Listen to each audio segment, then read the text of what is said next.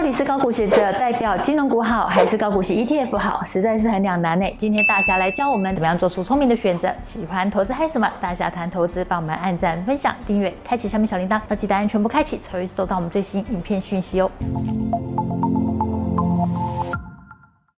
大家好，我是薛仁。大家好，我是大侠。大侠，你是有名的兆丰金王、金融股王，所以投资朋友就想问说，到底呢是要存高股息的代表金融股好，还是要存高股息的 ETF 好？他们觉得很两难呢，怎么样选？如果你熟悉金融股的个股，就直接买；那如果不熟悉股性呢，你就买一篮子相关的 ETF。金融股和高股息的选法，现在都有股息嘛？那关键就是说，你如果熟悉股性，你就可以在它下跌的过程中持续的买进，去增加你个人持有成本的值利率。嗯，那 ETF 的话，就是稳稳的买，它可能也不会有超杀的一个区间，这个几率会比较少一点，因为它是可能有好几档公司组成的，所以它某一间公司下跌的话，它有其他间公司去补上，所以其实它就是稳稳的哦。嗯，那如果我们买个股的话，就会有这种被市场错杀的情况。因为我们常说嘛，外资看不懂。中文就是说，它错杀某一张股票，然后事后再补回。但是我们熟悉的话，我们就可以利用它错杀的区间，好大量的买入，在底部买出一条微笑曲线。有网友就跑来找我问人保啊跟伟创的问题啊，他们都想投资，因为看股息都给不错嘛。对。所以这时候他们就要选择，到底他们熟不熟这个股息？嗯。那他们都不熟，那在不熟的情况下，你就打开这两档的基金持有，去看高度重复的有哪些，那就远大高股息嘛，你就直接去买哦，就一一档。ETF 就可以包含两档的成分股。问这两档，我可以理解他们心态，因为这两档他们的股息就是比高股息还高，他们的平均配息大概可以到，我记得大概可以到七趴，或甚至于更高。那因为零零五六的话，它配息可能没那么高。高股息是因为它股价在下杀，它股价在下杀，它背后藏的原因我们没有人知道。那如果你是在某一个时间点重压进场的话，你看它哇，它的殖利率越来越高，可它股价跌的更多的话，你心中就会两难。我是用资本利得的损失呢，就是资产的耗损来去补齐我的股息，还是你要两个都有，有资本利得。上升要股息上升，了解。我们当然会选后者嘛。像前阵子的航海王系列，因为我不熟嘛，那我不熟没有关系嘛。但是我买了 ETF，就也有参与一篮子航海王的系列啊，货柜三雄长荣、万海、阳明都有参与到。所以讲到海航海王的话，我我真的觉得会问这三档股票，就是希望能够有高报酬，因为他们就很短时间里面已经翻倍、翻倍、翻了好几倍。但是如果买相关 ETF 的话，能够翻个一倍就很了不起了。嗯、买 ETF 的好处。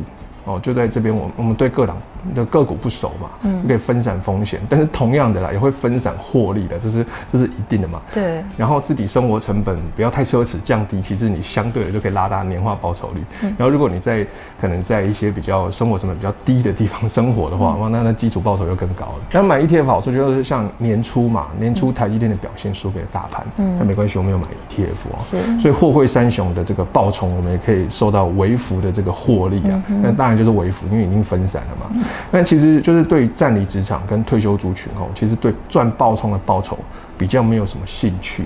我们比较有兴趣的是如何稳稳赚。后续的三十年、四十年，那如果你告诉我的那个三雄，然后航海王系列可以继续暴冲五五十年的话，那我当然也是投资。但是过去历史看不出来嘛。其实我们投资最重要的就是一件事，我们知道它高报酬，但是你敢放多少的资金进去？嗯。那如果你知道它已经有稳定的报酬，我们的投资的金额能加大。虽然报酬率不会比航海王还要多，但是我们至少做我们的市值能增加的，是我们能所掌握的一个部分。如果说是高股息 ETF 跟大盘指数 ETF，又该怎么选呢？其实我最习惯。就是把复杂的东西简单讲。退休前你有固定薪资流入，你建议你配置大盘 ETF，追求这个资本利得。那退休后呢？因为我们没有固定的薪资流入，就没有现金流嘛，我们就建议配息为主，追求这个每月的现金流。那当然啊，小朋友才选择，你各买一半也是可以啊。那如果你资金够多，全部买大盘 ETF，收他每年配个三趴四趴的股息给你，那也是没有问题啊。要得到足够 cover 现金流的股息之前呢，一定要有好的资本利得报酬嘛，要不然哪来那么多的钱让你去配息啊？所以，我们一直都是用资本利得跟股息现金流共融的方式来做资产上的规划，未来准备要退休生活的一个资产的配置哦。有些网友会问我说，到底要怎么配置才会平均呢？我就看你的生活的形态，也就是退休前有固定薪资，配置大盘 ETF，追求资本利得；那退休后呢，没有固定薪资，建议配置以领息和大盘 ETF 为主，因为这样你就可以同时兼顾现金流以及资本利得来 cover 生活。资本利得就是就是你卖掉资产来取得价差。啊，领息就是说买进资产后以不卖的方式来领取现金流。就是有些网友就问说，哎，乍听之下好像不卖资本领息这种现金流方式会比较好，那也不一定哦。因为根据统计嘛，这十年我们从二零一二年哈到现在哈，股息的在投入的情况下，零零五六近十年年化报酬是六点二二趴，那零零五零近十年年化报酬是九点零六趴，有发现吗？零零五零。这个大盘的 ETF 的资本利得报酬还是远胜于零零五六啊，所以就跟上述所说，如果你还在上班，有固定薪资流入，并且能维持生活，那你的配置就以大盘 ETF 为主。因为你还用不着股息来过生活嘛，所以干嘛那么快就就就换现金流呢？所以我们投资就是目标将整体资金放大，并且将股息再投入资本，以获得更长期的资本报酬。那但是对于退退休族群可就不一定了，因为我们退休或是占领职场后，我们最 care 的是什么？我们最主要就是用资产的现金流 cover 生活成本，也就是说在不卖资产的前提下来获取足够生活的一个现金嘛。没有人会在退休的时候来去变卖资产啊。来 cover 生活，那就是卖祖产的意思啊。嗯，如果在退休后吼，全数的资产都没有配置现金流的标的，那这样可能在退休后很可能你就要面临到一个问题，就是你要变卖资产才能 cover 生活。那这样对于我们退休族群或是暂离职场族群也太令人担忧了吧？因为你变卖资产这个资产处处理不当吼，很有可能就会卖光了资产，你却还活在世上的惨剧。那到时候你就变下流老人，那就得不偿失了。重点就是说，退休族群就尽量不要靠。变卖资产的过活，对投资股票而言呢，就是在你不要减损任何张数的情况下来靠股息生活，就会变得十分合情合理的一个投资策略。以配息为主的零零五六资本利得虽然不如零零五零，但是零零五六现金流能力却是强过零零五零。那好比一个人生活成本是十万，那一年可能要一百二十万。如果他选择零零五零，那你就需要四千一百二十五万台币。那如果你选择零零五六，只要两千两百四十万台币就能达成退休，中间。相差一千八百八十五万，差很多哎、欸。对啊，钱够，那我们当然是零零五零嘛，用他的股息来退休。嗯、那如果钱不够，我们就选择一个折中的方式，嗯哼，就是小朋友才选择嘛。你当然大人当然是要按照自己的方式来去做配置啊，投资配息。就好过资本利得，从来都没有这回事。你一定要看，关键就是永远在于哪一种方式是适合自己的生活形态，你要去做配置，这样才是一桩好的投资方案。那大侠，你可不可以再帮我们多做一下说明？比如说我今天是上班族啦，或者是说我已经是退休货员，你怎么样去做一个分配呢？对上班族而言的薪资收入能轻松 cover 生活成本，你就将你的闲钱资金嘛，全部配置在以资本利得为主的大盘 ETF 上面，嗯、所以你就可以在以不用股息领出来花用的情况下，获得最完整个市场报酬。那对于退休族群或是暂离职场的投资人，生活主要我们都是靠着不卖资产的情况哦，就是靠着资产孳息来过活。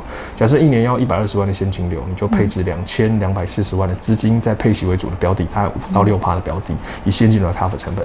那剩余的现金呢，你就全数投在资本利得为主的大盘 ETF 上面。这样子的投资方式，你就会不仅可以解决现金流的问题，同时也能够合理战胜通膨。就是有发现从头到尾的关键在哪吗？就是从来都没有门派之分，任何的派别之分。没错，投资就是找到最适合的方法嘛。除了 cover 生活啊，也能得到大盘的报酬。要知道了解自己哦，明白自己才是获利的开始。那我自己就是刚刚讲了，我自己的投资配置就是一半放在配息上面，好，另外一半就是放在资本利得资产上面，这样就可以做到 cover 一半的中庸之道了。也就是说，资金的一半投息投资配息为主，cover 我的三百六十五天生活。那资金的另外一半呢，投资资本利得为主，cover 我的资产市值能够一直往上涨嘛，并持续战胜通膨。大侠就是大人的选择，两个都要。对，我两个都要，但一开始我是选择资本利得为主了，嗯、所以我一开始投资二三三零啊，跟零零五零啊。大侠，那有网友就想问说，如果他现在离退休还有十年的话，他可以怎么样做一个资金上的配置，才能够达到一个平衡均衡的效果？复杂的事情我们就简单做嘛，嗯、那很简单，如果你距离退休还有十年，那你就乘以二，就设定二十分的比例。什么意思呢？今年大盘 ETF。跟配息 ETF 的比重，我们就二十比零嘛。那明年大盘 ETF 和配息 ETF 就是十九比一。那后年大盘 ETF 的配息和配息 ETF 的比例就十八比二。所以你有人发现吗？十年过去，刚好达成十比十的比例，也就是约分之后就得到一比一。那什么一比呢？就是大盘比配息 ETF 刚好就是一比一，就可以达成资金的一半 cover 现金流。那资金的另外一半呢，就资本利得持续成长。大小投资朋友我们就想问说，他们投资高股息的基金或是 ETF，是不是配息越高越好啊？其实高股息的陷阱哦，就是配息有可能会来自于本金哦。是高股息 ETF 或基金的陷阱？对，可能会来自于本金。怎么说呢？因为有些人听到高殖率就很冲动就给他买下去，但是我们要知道，股息的钱就是来自于企业嘛，那就是企业将赚来的钱透过股息分红的方式再发给股东，所以公司营运维持正常水准就十分的重要。嗯所以我们第一个一定要确保这个企业发的股息是不是来自于它的获利，嗯或是一次性的获利，嗯可能它是卖房啊、卖土地、卖设备来增加自己 EPS 公司就要注意哈。嗯所以前提哈，我们要投资这家基金或者这家 ETF，你一定要有办法知道它的成分股。那如果你在成分股不透明的情况下，只看到高股息，嗯，千万就要谨慎哦，因为它配息可能是来自于你的本金哦。嗯。那所以我们投资一定要知道知己知彼嘛，才能百战百胜啊。是。所以一定要有办法去拉开这个 ETF 它成分股有什么，那就观察它大部分配息的公司是不是确保这个成分股企业发出来的股息都是来自于它的获利，就十分的重要。嗯。那基金也是，要不然要看到什么什么什么叉叉基金。高股息八九趴就买下去，可是你从来都不知道它的成分股是什么，那我们就要谨谨谨慎。卖土地、卖设备，增加自己 EPA 的公司哦，这些的确可以增加公司的收入，但是它属于业外的收入，并不是公司本业赚来的钱呐。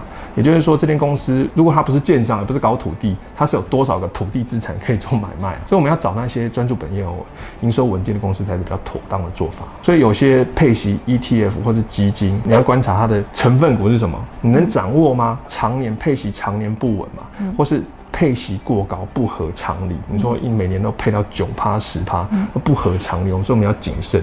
哦，它可能是来自于你的本金，或者说它的资本利得报酬率连年降低。